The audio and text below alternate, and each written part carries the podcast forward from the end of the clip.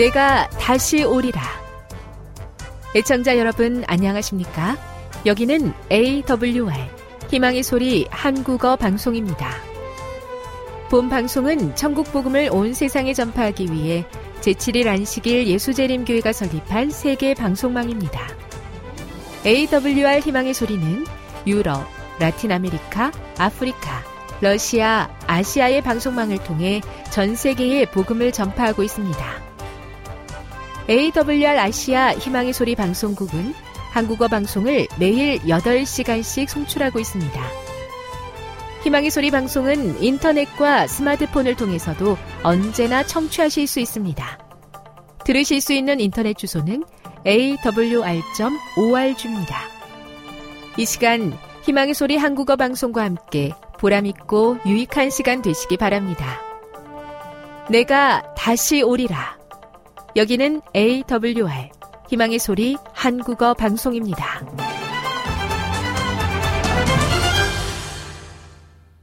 주파수 안내입니다. 괌에서 송출하는 우리 방송은 한국 표준시로 새벽 1시 30분부터 2시 30분까지 11,755kHz로 새벽 2시 30분부터 3시 30분까지 3시 30분부터 4시 30분까지 15,530kHz로 새벽 5시부터 6시까지 9,890kHz로 4회에 걸쳐 송출하고 있습니다. 스리랑카에서 송출하는 우리 방송은 한국 표준시로 밤 9시부터 10시까지 15,530kHz로 우즈베키스탄에서는 새벽 3시부터 4시까지 새벽 4시부터 5시까지 9,760kHz로 타지키스탄에서는 밤 9시부터 10시까지 15,255kHz로 송출하고 있습니다. 애청자 여러분의 많은 청취 바랍니다.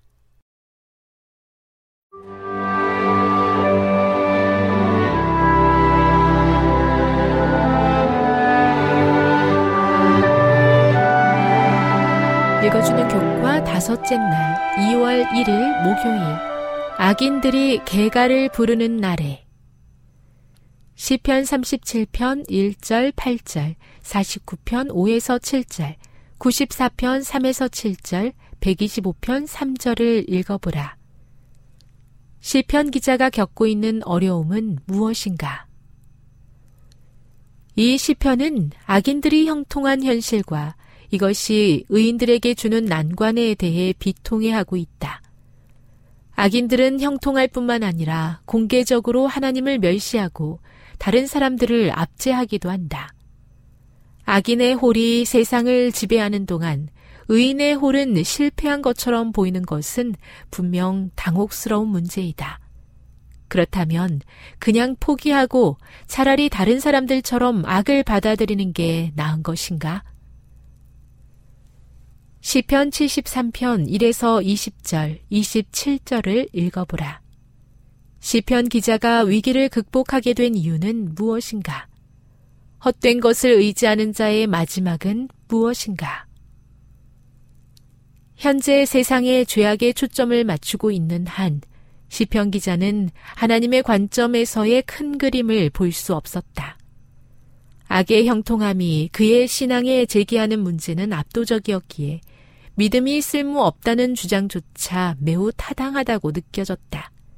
그러나 시편 73편은 시편 전체의 요약인 하나님이 참으로 이스라엘 중 마음이 정결한 자에게 선을 행하신다는 이 시편의 첫 구절을 무시하는 자들을 꾸짖는다. 시편 기자는 하나님의 주권적 통치의 장소인 성소로 인도되어서야 오늘 하루는 모자이크의 한 조각에 불과하며 악인들이 하나님의 심판을 받게 될 종말을 기억해야 한다는 것을 다시 알게 되었다. 시편 기자가 이 진리를 성소에서 깨닫고 이전의 어리석음을 고백한 것은 만물의 실상은 인간의 논리가 아닌 영적인 통찰력으로만 바르게 파악할 수 있음을 보여준다. 교훈입니다. 세상에서 악인들이 득세하는 것처럼 보이지만 만물의 실상은 인간의 논리가 아닌 영적인 통찰력으로 종말까지를 살펴볼 때에 바르게 파악할 수 있다. 묵상. 악인들이 형통하는 것은 어떤 어려움을 주었습니까? 이런 문제가 그대에게 주는 해악에서 어떻게 벗어날 수 있겠습니까? 적용. 세상과 그 모든 악을 하나님이 심판하실 것이라는 약속은 그대에게 어떤 의미입니까? 그것은 세상에 어떤 위로를 줍니까? 영감의 교훈입니다. 악의 길이 형통한 것처럼 보일지라도 때때로 악인들의 길이 형통한 것처럼 보인다. 그러나 한 시간이나 한순간이라도 하나님을 잊어버리는 자들은 위험한 길에 놓인다. 그들은 그 위험을 깨닫지 못할 수도 있다. 그러나 그들이 깨닫기 전의 습관은 쇠줄과 같이 그들을 그들이 길들여온 악에 굴복당하게 한다. 하나님은 그들의 길을 멸하신다. 그러므로 그분의 축복이 그들에게 임하지 않을 것이다. 교회 증언 5권 397 악이 득세하는 세상 중에서도 진리를 의지하고 하나님을 바라보게 하시니 감사합니다.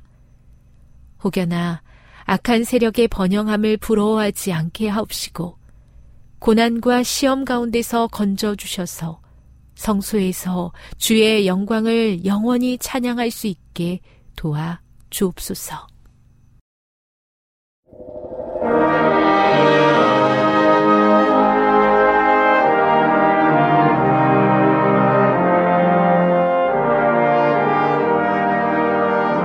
주 안에서 평안하셨습니까? 방송을 통해 여러분들을 만나게 되어 기쁘게 생각합니다. 저는 박용범 목사입니다. 이 시간 하나님의 은혜가 우리 모두에게 함께 하시기를 바랍니다. 이 시간에는 하나님의 용서와 사단의 항의와 시험이란 제목으로 함께 은혜를 나누고자 합니다. 하나님의 용서와 사단의 항의와 시험이라는 제목입니다. 오늘 본문은 사무에라 12장 13절로 23절까지 있는 말씀입니다. 사무엘하 12장 13절로 23절입니다. 다윗이 나단에게 이르되 내가 여호와께 죄를 범하였노라 하매 나단이 다윗에게 대답하되 여호와께서도 당신의 죄를 사하셨나니 당신이 죽지 아니하려니와 이로 인하여 여호와의 원수로 크게 회방할 거리를 얻게 하였으니 당신의 낳은 아이가 정령 죽으리이다 하고 나단이 자기 집으로 돌아가니라. 우리아이 처가 다이색에 낳은 아이를 여호와께서 치심에 심히 앓는지라. 다윗이 그 아이를 위하여 하나님께 간구하되 금식하고 안에 들어가서 밤새도록 땅에 엎드렸으니 그 집의 늙은 자들이 곁에 이르러 다윗을 일으키려 하되 왕이 듣지 아니하고 저희로 더불어 먹지도 아니하더라. 이랜만에 그 아이가 죽으니라. 그러나 다윗의 신복들이 아예 죽은 것을 왕에게 고하기를 두려워하니 이는 저희가 말하기를 아이가 살았을 때 우리가 말하여도 왕이 그 말을 듣지 아니하셨나니 어떻게 그 아이의 죽은 것을 고할 수 있으랴? 왕이 회상하시리이다 함이라. 다윗이 그 신복들의 서로 수군거리는 것을 보고 그 아이가 죽은 줄을 깨닫고 그 신복들에게 묻되 아이가 죽었느냐? 대답하되 죽었나이다. 다윗이 땅에서 일어나 몸을 씻고 기름을 바르고 의복을 갈아입고 여호와의 전에 들어가서 경배하고 왕으로 돌아와서 명하여 음식을 그 앞에 베풀게 하고 먹은지라. 신복들이 왕께 묻되 아이가 살았을 때에는 위하여 금식하고 우시더니 죽은 후에는 일어나서 잡수시니 어찌 미니까? 가로되 아이가 살았을 때 내가 금식하고 운 것은 혹시 여호와께서 나를 불쌍히 여기사 아이를 살려 주실는지 누가 알까 생각하며니와 시방은 죽었으니 어찌 금식하랴 내가 다시 돌아오게 할 수 있느냐 나는 저에게로 가려니와 저는 내게로 돌아오지 아니하리라. 오늘 본문은 매우 중요한 진리를 담고 있습니다. 한 사람을 놓고 하나님과 사단 사이 대논쟁이 어떤 이슈로 인해 대립되고 하나님과 사단은 어떤 전략을 구사하며 하나님과 사단 사이에 대논쟁 속에 연루된 사람은 어떻게 살아야 하는지에 대한 귀한 답을 얻을 수 있습니다. 또한 오해가 될 만한 소지도 꽤 많이 담겨져 있습니다. 다윗의 죄는 용서하셨다고 하면서 다윗에게서 낳은 아이를 쳐서 죽이는 듯한 내용이 있어서 하나님의 공의에 대한 오해를 불러일으킬 수도 있는 내용입니다. 성경에 무엇이라고 기록되어 있는지를 살피는 것도 중요하지만 그것을 어떻게 읽느냐 하는 문제는 더 중요합니다. 그래서 이 시간에는 글 속에 담긴 하나님의 용서와 사단의 항의와 그리고 시험에 대해서 선하게 된 논장의 초점으로 몇 가지를 생각해 보고자 합니다. 첫째는 하나님은 어떠한 죄라도 이미 용서하셨습니다. 하나님은 어떠한 죄라도 이미 용서하셨습니다. 13절에 있는 말씀입니다. 사무엘하 12장 13절입니다. 다윗이 나단에게 이르되 내가 여호와께 죄를 범하였노라 하매 나단이 다윗에게 대답하되 여호와께서도 당신의 죄를 사하셨나니 당신이 죽지 아니하려니와 죄인을 회개케 하시는 하나님의 방법에 따라 나단 선지자를 통해 말씀하셨을 때 다윗은 죄를 고백하였습니다. 내가 여호와께 죄를 범하였노라. 다윗이 죄를 고백하고 회개하자 하나님의 말씀을 전달하기 위해 온 나단 선지자는 즉시로 여호와께서 당신의 죄를 사하셨다라고 말했습니다. 우리는 이 대목을 주목해야 합니다. 나단 선지자는 하나님을 대신하여 하나님의 말씀을 전달함으로 하나님의 용서하시는 사랑을 보여줌으로 다이스로 하여금 죄를 깨닫고 하나님의 사랑을 받아들여 죄를 고백하고 버림으로 생명과 연결되도록 부르심을 입은 선지자였습니다. 하나님을 대신하는 선지자였지 하나님처럼 판단하고 결정을 내리는 입장은 아니었습니다. 그런데 나단 선지자는 다윗이 여호와께 죄를 범하였다라고 고백하고 회개하자마자 마치 나단 자신이 하나님인 듯 여호와께서도 당신의 죄를 사하셨나니 당신이 죽지 아니하리라라고 즉시 결정을 내려버렸습니다. 이 부분을 어떻게 이해해야 할까요? 모세와 같은 위대한 지도자도 가나안 접경인 가데스에서 하나님을 대신하는 선지자로서의 직분을 망각하여 하나님을 잘못 드러내는 행위로 인해서 가나안에 들어가지 못했었습니다. 우리 사실은 민수기 20장 7절로 12절에 있는 말씀을 통해 살펴보겠습니다. 민수기 20장 7절로 12절입니다. 여호와께서 모세에게 일러 가라사대 지팡이를 가지고 내형 아론과 함께 회중을 모으고 그들의 목전에서 너희는 반석에게 명하여 물을 내라 하라. 내가 그 반석으로 물을 내게 하여 회중과 그들의 짐승에게 마시울지니라. 모세가 그 명대로 여호와의 앞에서 지팡이를 취하니라. 모세와 아론이 총회를 그 반석 앞에 모으고 모세가 그들에게 이르되 폐역한 너희여 들으라. 우리가 너희를 위하여 이 반석에서 물을 내려 하고 그 손을 들어 그 지팡이로 반석을 두 번 치매 물이 많이 솟아나오므로 회중과 그들의 짐승이 마시니라. 여호와께서 모세와 아론에게 이르시되 너희가 나를 믿지 아니하고 이스라엘 자손의 목전에 나의 거룩함을 나타내지 아니한 고로 너희는 이 총회를 내가 그들에게 준 땅으로 인도하여 드리지 못하리라 하시니라. 이처럼 모세 자신도 위대한 지도자였지만 하나님을 잘못 드러냄으로 인하여 결국 가나안에 들어가지 못했었습니다.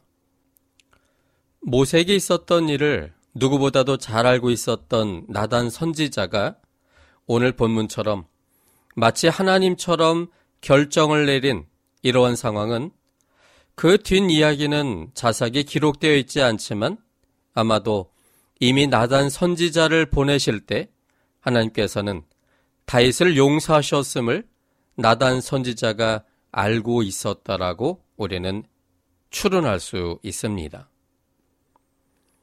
죄의 고백과 회개가 있을 때에만 그제서야 하나님께서 그 고백의 진실성과 진정성을 보시고 용서를 결정하시는 것이 아니라 하나님은 이미 다윗이 죄를 짓기도 전에 용서하셨는데 이미 용서하신 사랑을 받아들이지 않고 죄 중에 머물게 되면 하나님의 용서가 다윗의 것이 되지 않으므로 하나님은 나단 선지자를 보내신 것이었습니다.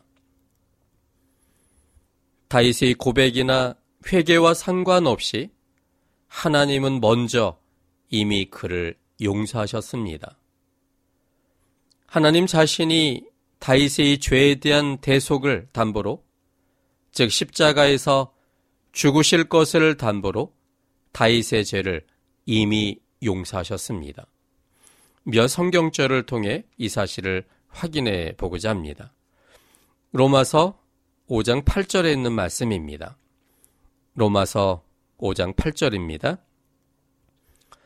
우리가 아직 죄인 되었을 때 그리스도께서 우리를 위하여 죽으심으로 하나님께서 우리에게 대한 자기의 사랑을 확증하셨느니라.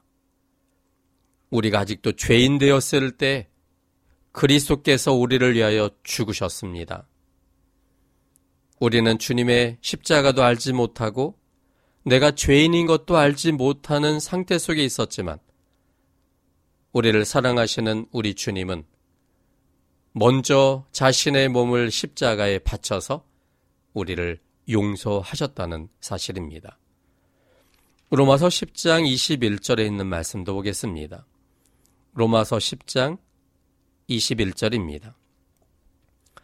이스라엘을 대하여 가라사대 순종치 아니하고 거스려 말하는 백성에게 내가 종일 내 손을 벌렸노라 하셨느니라. 우리 주님은 우리가 순종치 아니하고 거스려 말한다 할지라도 우리를 혼내거나 또 벌을 주시는 분이 아니라 주님께서 우리의 죄를 위해 이미 십자가에서 용서하신 사랑의 이 증거인 못이 찔린 손바닥을 우리에게 보이면서 하루 종일 하나님의 손을 벌리고 계시는 분이라고 설명하고 계십니다. 로마서 5장 20절입니다. 죄가 더한 곳에 은혜가 더욱 넘쳤나니 하나님의 은혜는 죄가 더 클수록 우리에게 은혜가 필요하다고 느끼기 때문에 하나님은 더 많은 은혜를 주시는 하나님이십니다. 요한복음 12장 47절입니다. 요한복음 12장 47절에 있는 말씀입니다. 사람이 내 말을 듣고 지키지 아니할지라도 내가 저를 심판하지 아니하노라. 내가 온 것은 세상을 심판하려 함이 아니요 세상을 구원하려 함이로라. 우리 주님은 주님의 말을 듣고도 지키지 아니한다 할지라도 절대로 심판하시는 분이 아니십니다. 왜냐하면 하나님께서 우리에게 선택의 자유를 주셨기 때문입니다. 하나님께서 우리들에게 주신 선택의 자유로 예수님의 말을 듣고 지키지 아니하는 선택을 한다 할지라도 선택의 자유를 주신 분의 입장에서는 그것 때문에 심판하거나 정죄할 수 없는 것입니다. 심판하거나 정죄하지 아니할 뿐 아니라 오히려 더 적극적으로 하나님과의 관계가 끊어져 하나님 보시기에 생명 없는 자들에게 생명을 주시기 위하여 찾아가시는 분이십니다. 그래서 예수님은 자신이 이 지구에 온 것은 지구에 있는 사람들을 심판하려 함이 아니라 세상에 있는 사람들을 구원하려 오셨다라고 말씀하신 것이었습니다. 하나님 편에서는 우리가 죄를 고백하지 않아도 이미 용서하셨습니다. 좀 더 근본적인 시점으로 가보면 하나님의 용서는 이미 창조 전에 있었습니다. 창조하실 존재에 대한 모든 책임을 지셔야만 창조주로서의 공의가 되므로 하나님은 세상을 창조하시기 전에 창조하게 될 모든 존재들의 선택에 대한 책임을 지시는 구원자가 먼저 되셔야만 했습니다. 이사야 43장 1절에 있는 말씀입니다. 이사야 43장 1절입니다. 야고바 너를 창조하신 여호와께서 이제 말씀하시느니라. 이스라엘아 너를 조성하신 자가 이제 말씀하시느니라. 너는 두려워 말라. 내가 너를 구속하였고 내가 너를 지명하여 불렀나니 너는 내 것이라. 이 말씀에 의하면 창조주가 되시기 전에 이미 구속하신 구원자가 되셨음을 이야기하고 있습니다.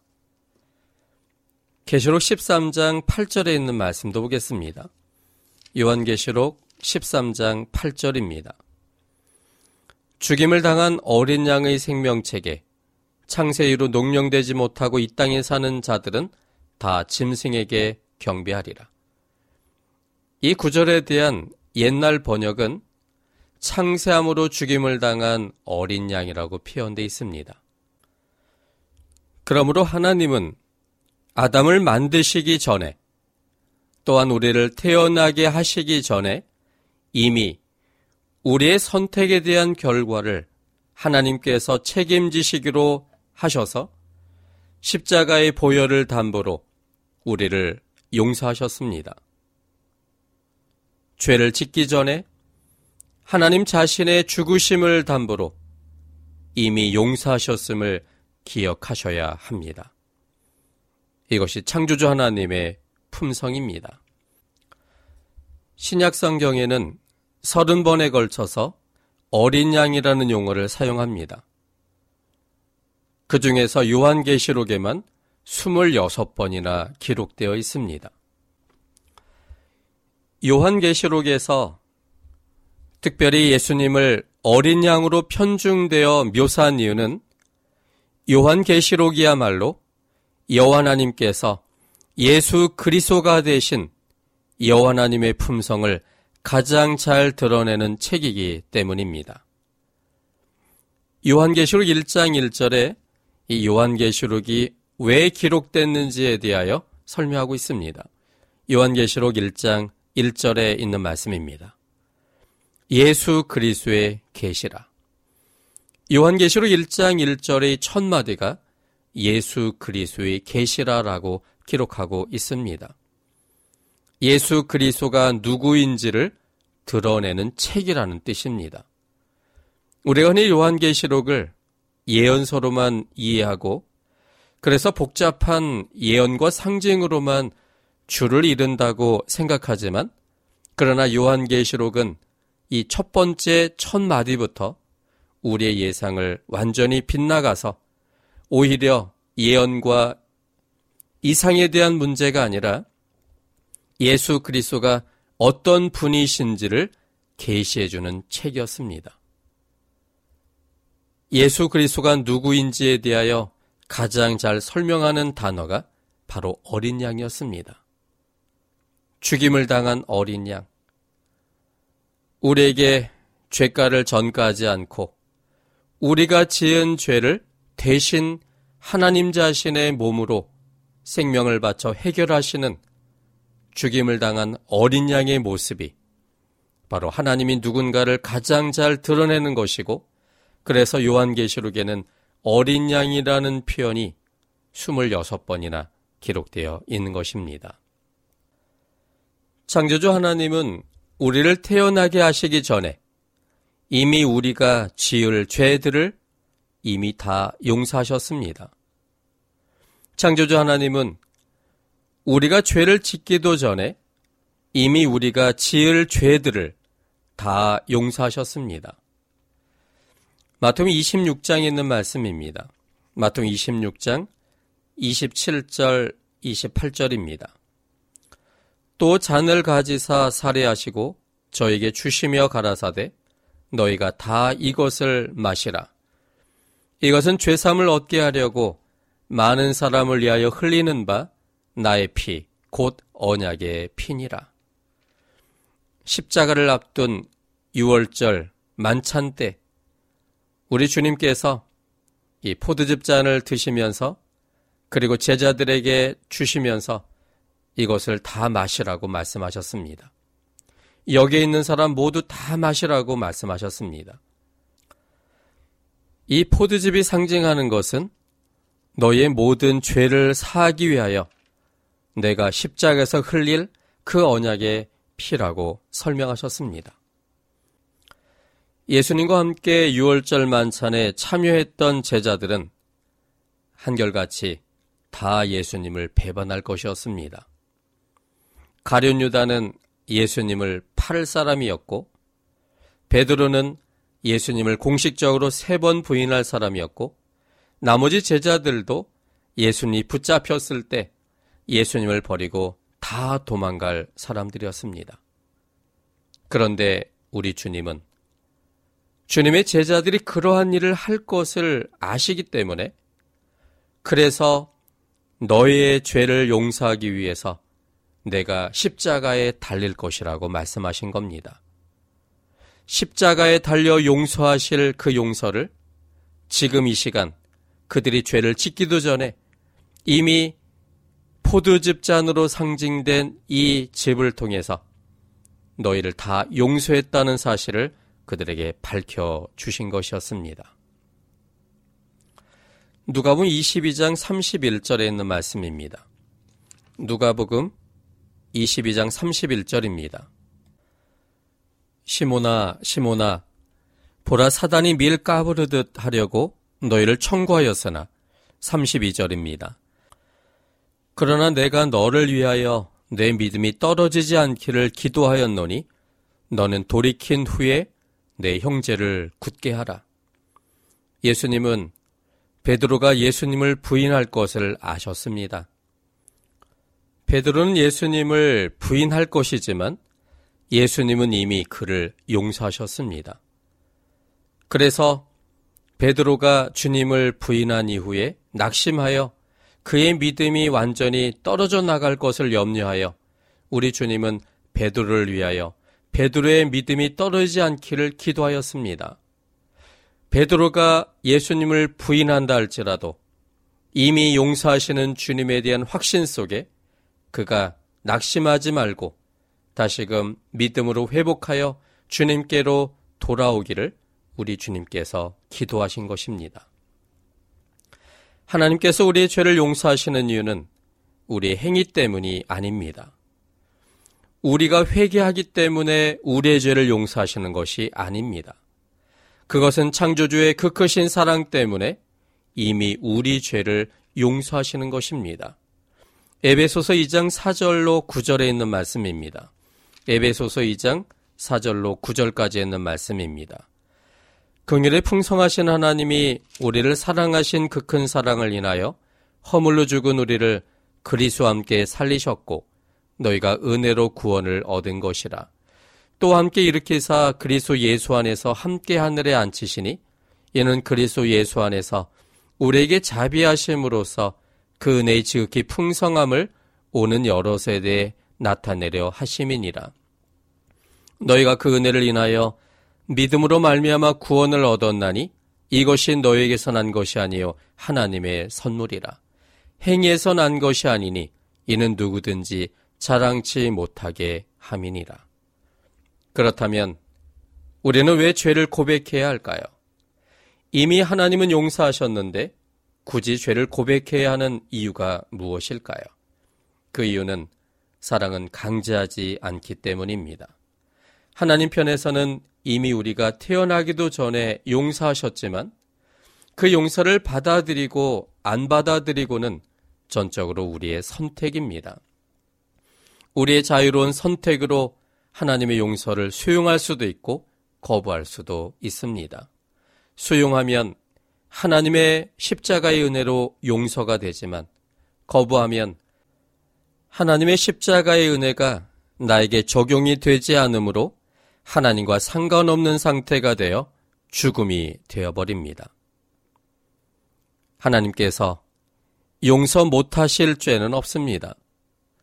사람이 저지를 수 있는 모든 죄를 하나님은 이미 용서하셨습니다. 그 용서하시는 하나님의 사랑을 받아들일 때 하나님의 용서는 실제로 나의 것이 됩니다. 그러므로 하나님의 이미 용서하시는 사랑을 확신하고 그 사랑을 믿음으로 우리가 우리의 잘못을 하나님께 고백함으로 하나님께 주시는 용서를 내 것으로 만드는 우리가 되시기를 바랍니다. 지금 여러분께서는 AWR 희망의 소리 한국어 방송을 듣고 계십니다.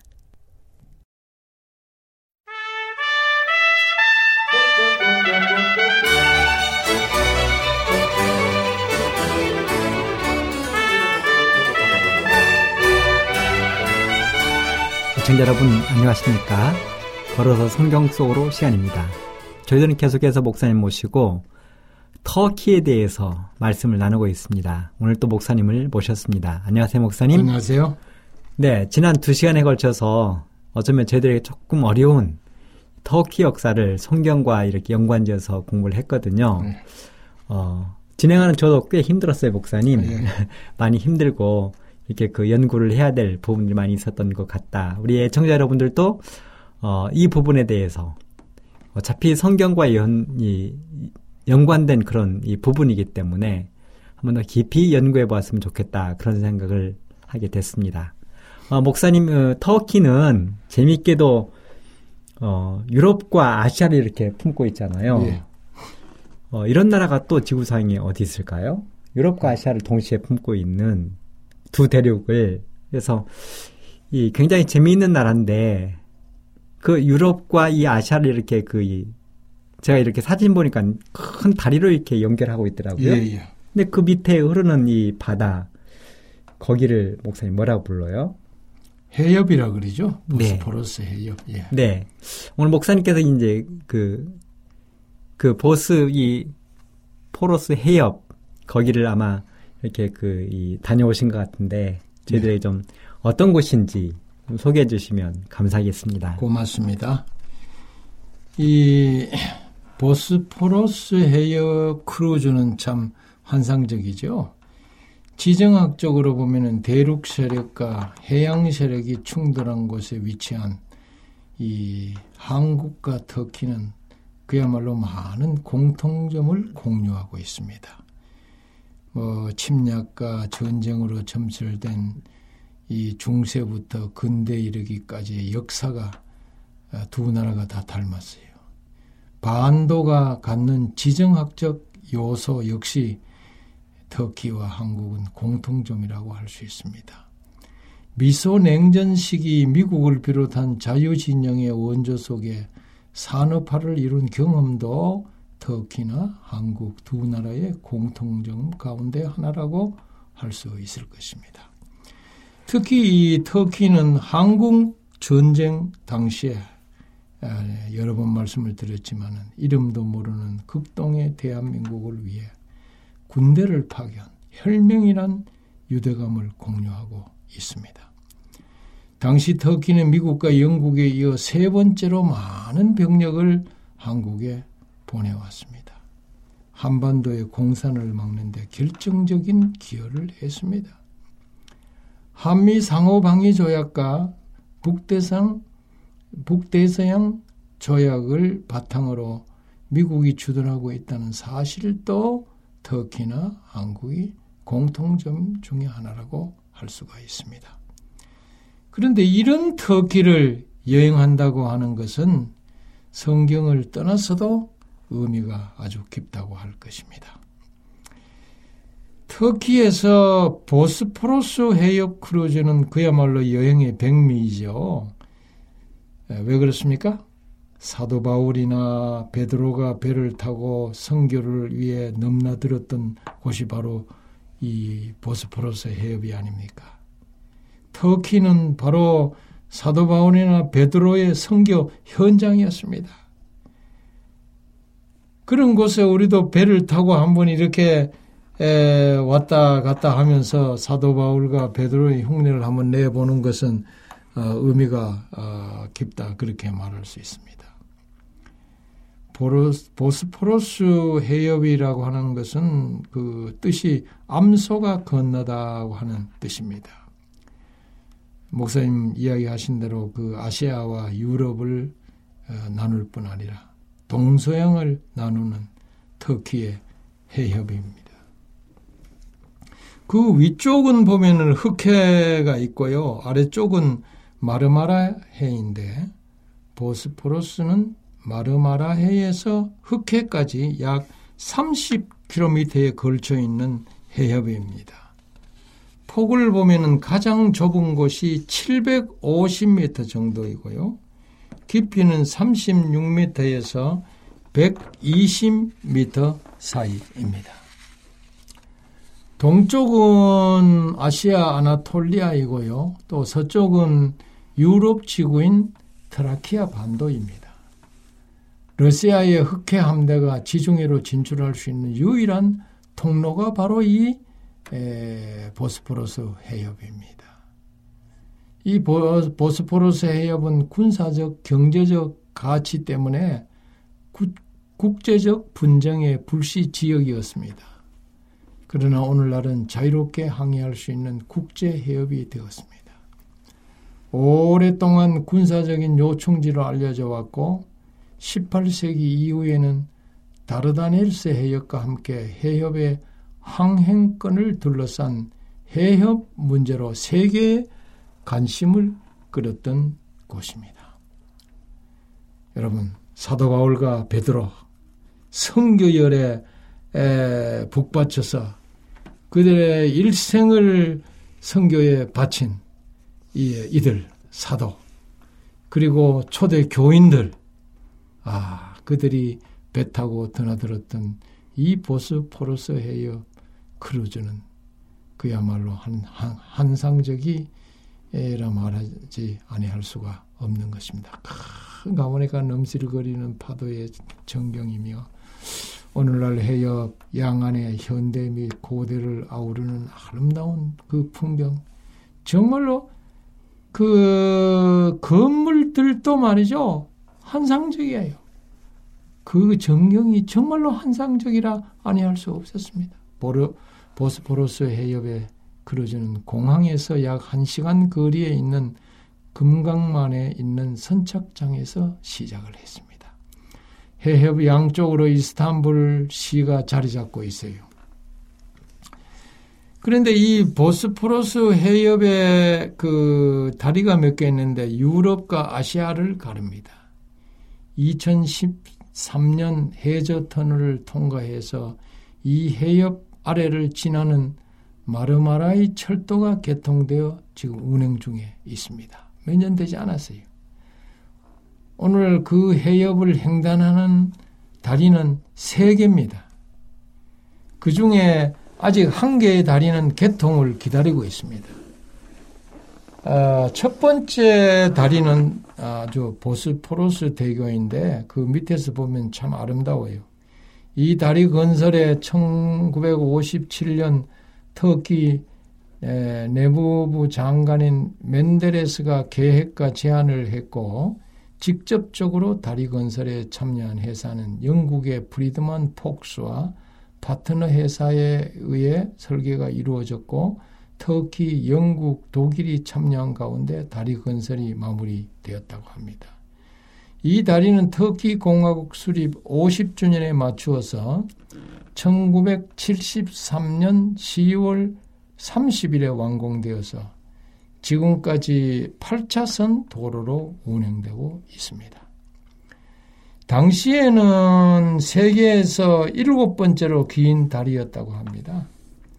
이 대교는 총 길이가 1560m예요. 어, 양교각 길이가 1074m인 그런 다리입니다. 아주 거대한 다리이죠. 보스포러스 교는 세계 유수의 현수교로서 아시아와 유럽을 연결하는 국제 간선 도로입니다. 1973년 완공 이후로 수백 명이 이 다리에서 자살을 감행했습니다. 64m 위에서 뛰어내린 사람들 중 살아남은 사람은 지금까지 16명 정도인 걸 보면은 다리의 아름다움 이면에는 터키 사람들의 애환이 깃들어져 있는 다리이기도 어, 하다 그런 생각이 들었습니다. 한국의 서울에 사는 사람들이 그 가슴이 답답하고 이렇게 하면 한강으로 나가잖아요. 또 많은 사람들이 한강 다리 위에서 내려다 보다가 뛰어내리는 그런 경우들이 많이 있는데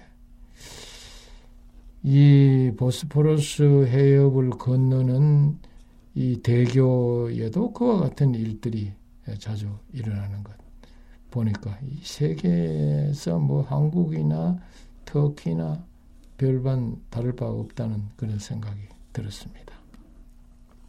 두 번째 다리는 다리 이름이 두 개입니다. 첫 번째는 파티흐 술탄 메메드 정복자 술탄 메메드의 다리이고 두 번째 이름은 아타투르크 다리입니다. 이 에, 터키 말이래 가지고 터키 말이 또 이 이슬람과 연관돼 가지고 우리에게 아주 생소하죠. 이 현수교는 사람들이 자살을 못하도록 보행자 통행을 금지하고 있습니다. 1년에 한 번씩 유라시아 마라톤 행사가 있을 때에만 사람들이 걸어서 통과하게 하고 있습니다. 그럼에도 불구하고 이따금씩 차 타고 와서 중간에 차를 멈추고 뛰어내린 사람이 있다고 합니다. 한강 정말 다리들과 비슷하다고 말할 수 있어요. 물론 그렇게 뛰어내리면 보스포러스의 난해한 해류 때문에 시신을 찾는 것은 거의 불가능하다고 합니다. 아, 생명이라고 하는 것은 정말 하나님이 주신 귀중한 것입니다. 생명을 소중하게 에, 여겨야 하는 것입니다. 해협 바로 옆에 자리 잡은 돌마 마흐체 궁전이 보이는데요. 아주 정교하고 엄청난 비용으로 지어진 궁전답게 해협 쪽으로 향한 문이 아주 우아하게 보였고 대단했습니다. 별장 주변은 온통 갖가지 나무와 꽃들로 축제를 방불케 합니다. 부자 동네인 만큼 개인 배들을 구비하고 사는 사람들이 아주 많은 것 같아 보였습니다. 근데 어떤 직본 집값만 해도 천억대를 호가하는 어, 그런 집이 바로 이 해협 양편에 있어요. 예. 그냥 제가 이야기할 땐 잘 이해가 안 되지만 여러분 가서 보면은 이해가 될 겁니다. 이곳에 사는 사람들에게는 그저 배는 자가용이나 마찬가지가 아, 아닐까 하는 생각이 들었습니다. 멀리 파티오 술탄 마호메트 대교의 모습이 보였습니다. 그래서 이제 위쪽으로 계속 올라갔어요. 배를 타고 계속 이래 위쪽으로 올라가니까 흑해가 나왔습니다.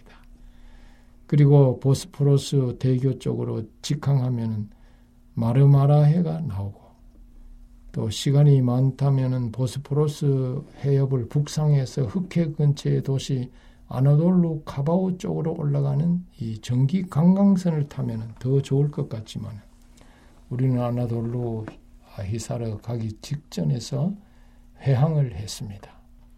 일명 유로시아 대교로 불리는 보스포러스 다리는 대체적으로 첫 번째 다리를 이용한다고 하는데 유럽에서 아시아로 넘어가는데 그 짧은 거리에 맞닿아 있다고 하니 참 재미있기도 어, 했습니다. 터키의 국부이자 대혁명가이며 건국의 아버지로 불리는 무스타파 케말 아, 아타 투르크와 함께 터키에는 어디를 가든지 항상 터키 국기가 개양되어 있습니다. 경축일이 되어도 태극기 개양은 물론 국기의 중요성에 대해서 중요시 않게 생각하는 에, 이 우리들과는 차이가 꽤 있다 하는 생각이 들었습니다.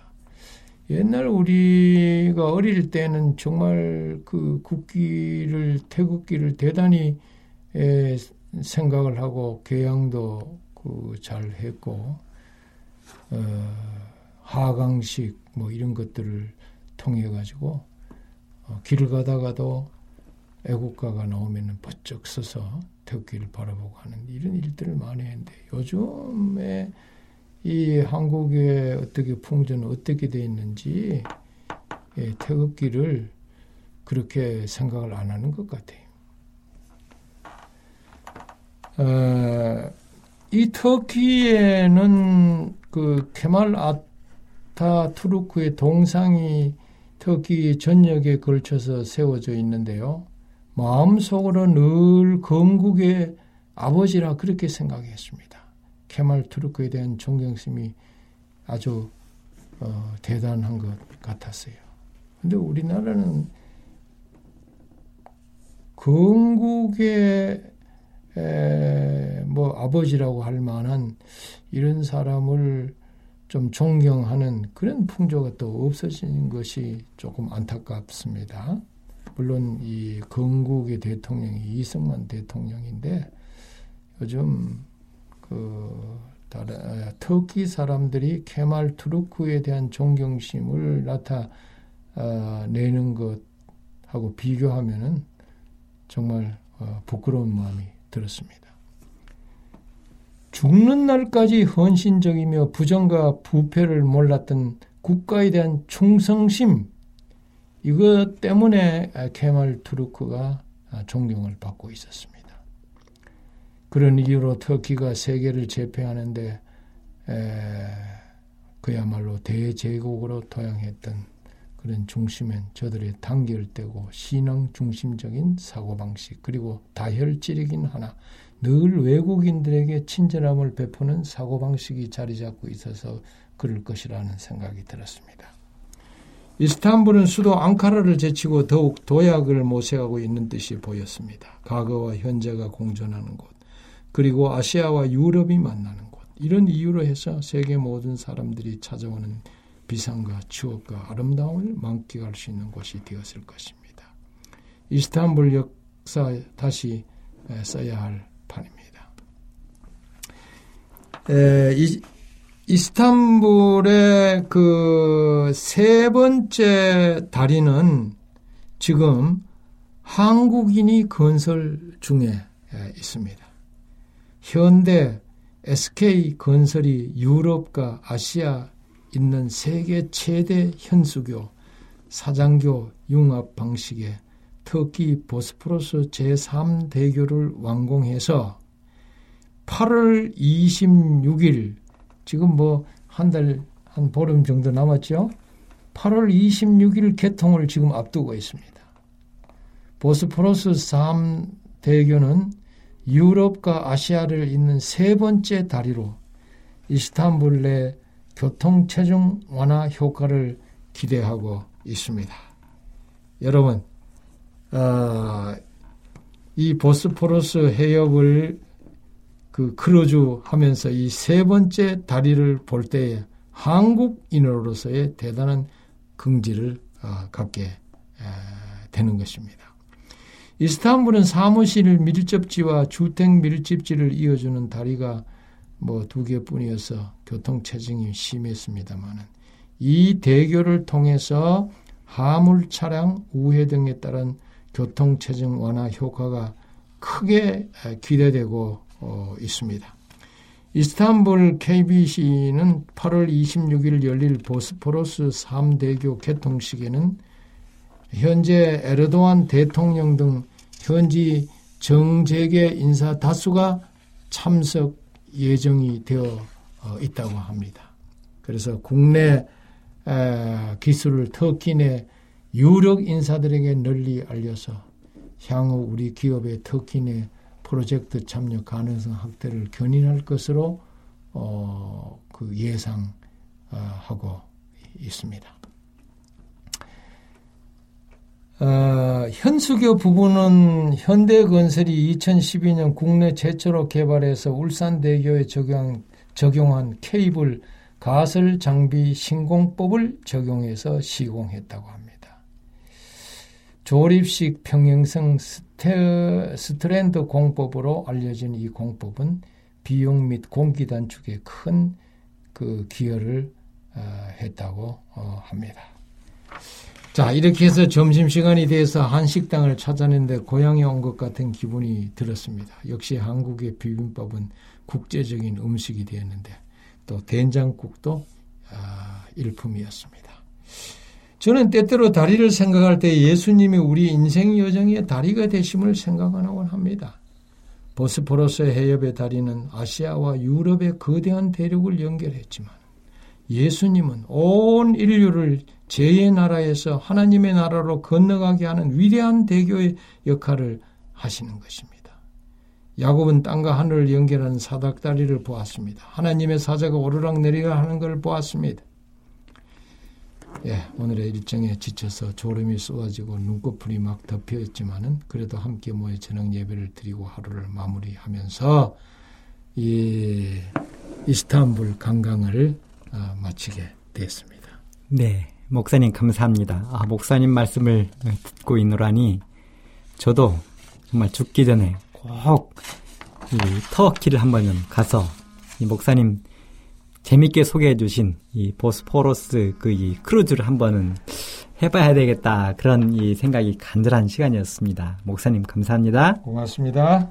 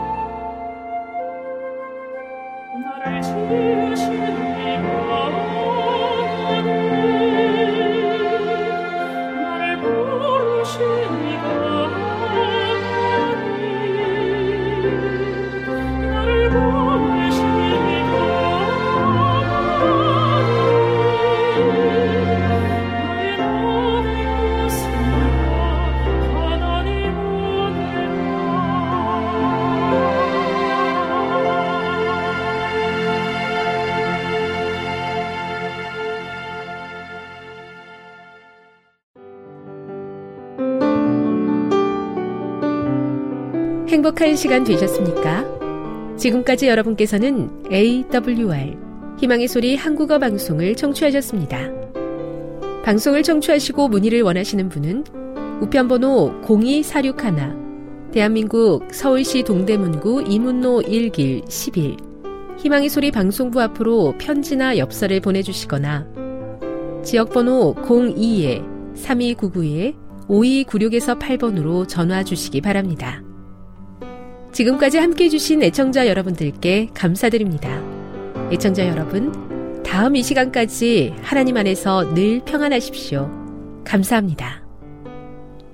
내가 다시 오리라. 여기는 AWR, 희망의 소리 한국어 방송입니다.